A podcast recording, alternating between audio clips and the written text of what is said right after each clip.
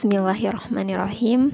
Uh, jumpa lagi. Kali ini aku mau coba cerita tentang the power of forgiveness.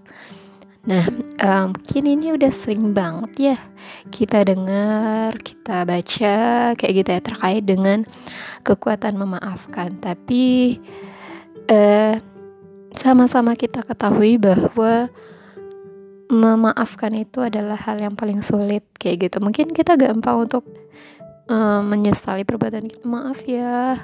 Tapi uh, ketika kita menempatkan posisi kita sebagai korban kayak gitu ya maka itu untuk sul tentu sulit untuk kita memaafkan kayak gitu. Nah jadi sekarang aku mau cerita terkait dengan uh, the power of forgiveness dari sebuah buku yang aku baca tentang buku tentang kekuatan memaafkan. Nah, di sini diceritakan tentang kisah seekor bebek, induk bebek. Waktu itu, para hewan hidup rukun seperti manusia.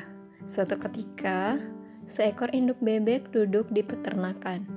Seekor ayam jago datang menghampirinya dan berkata, "Oh, induk bebek yang baik hati, maukah menolongku membersihkan bulu-buluku yang kotor?" Induk bebek pun membantunya.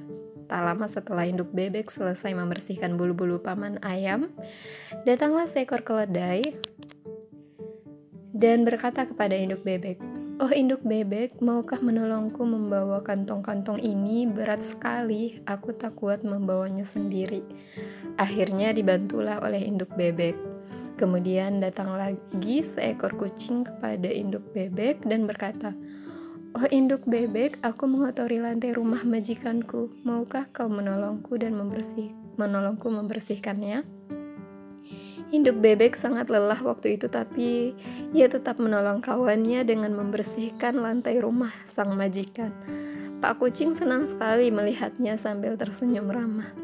Tak ketinggalan juga adalah nona sapi. Ia berkata, Lancing kecil di leherku tidak mau berbunyi, maukah kau melihat dan memperbaikinya?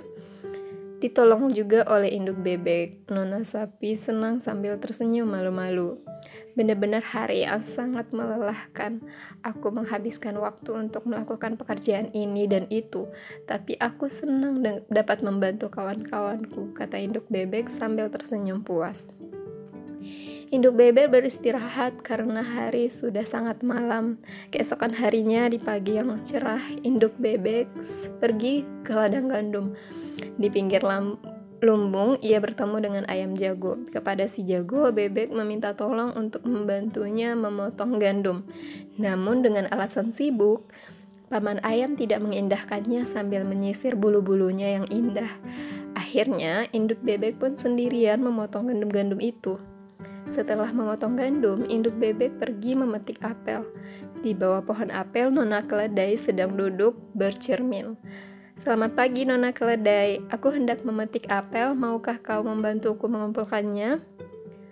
Oh maaf induk bebek, aku sedang terburu-buru, aku harus pergi sekarang, jawab Nona Keledai sambil membereskan peralatan kosmetiknya yang berceceran.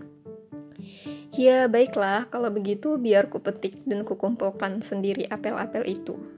Induk bebek bekerja sendiri. Sepulang dari memetik beb apel, induk bebek pergi ke gudang mengambil sekantong gula, sekantong tepung, sebotol sirup, 10 butir telur, dan dua bongkah besar mentega.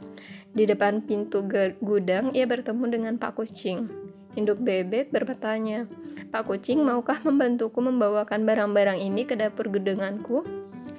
Oh, aku tidak sempat, induk bebek. Banyak pekerjaan yang harus kulakukan, jawab Pak Kucing sambil menjilati tangannya.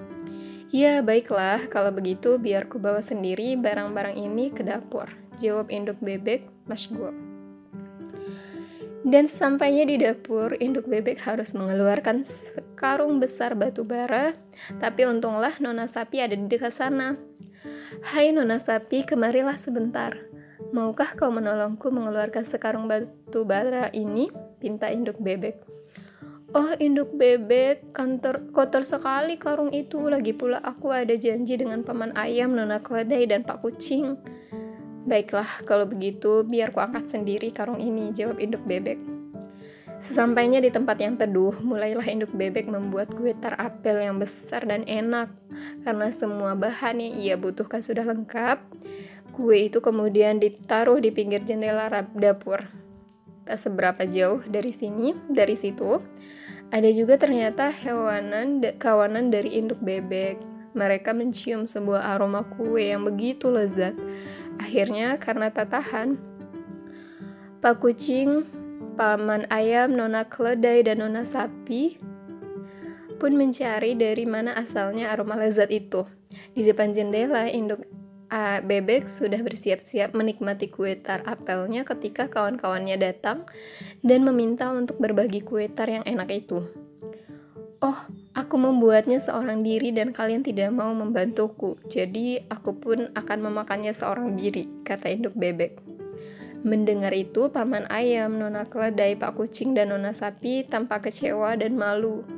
Induk bebek lalu berkata, "Tapi karena kalian adalah kawan-kawanku, Aku akan memberikan kue tar apel ini juga kepada kalian. Akhirnya mereka pun makan bersama dengan bahagia. Jadi, uh, coba kita renungi uh, dalam kehidupan sehari-hari kita berperan sebagai siapa? Apakah sebagai induk bebek, paman kucing, nona sapi, nona keledai, itu bisa menggambarkan representatif dari diri kita masing-masing. Nah, jadi di sini hikmahnya adalah memaafkan itu akan mendatangkan kebahagiaan. Uh, mungkin juga kita juga sering dengar kisah tentang Rasulullah yang mengatakan bahwa ada seorang sahabat uh, yang dijamin masuk surga karena di setiap dia akan tidur dia itu memaafkan kesalahan orang-orang kesalahan-kesalahan orang lain. Jadi hatinya itu lapang gitu. Nah uh, mungkin itu sepenggal kisah uh, yang bisa aku ceritakan tentang the power of forgiveness dan masih ada lagi sepenggal kisah, beberapa penggal kisah lainnya yang insya Allah akan aku ceritakan pada episode-episode selanjutnya. Jadi, stay tune ya.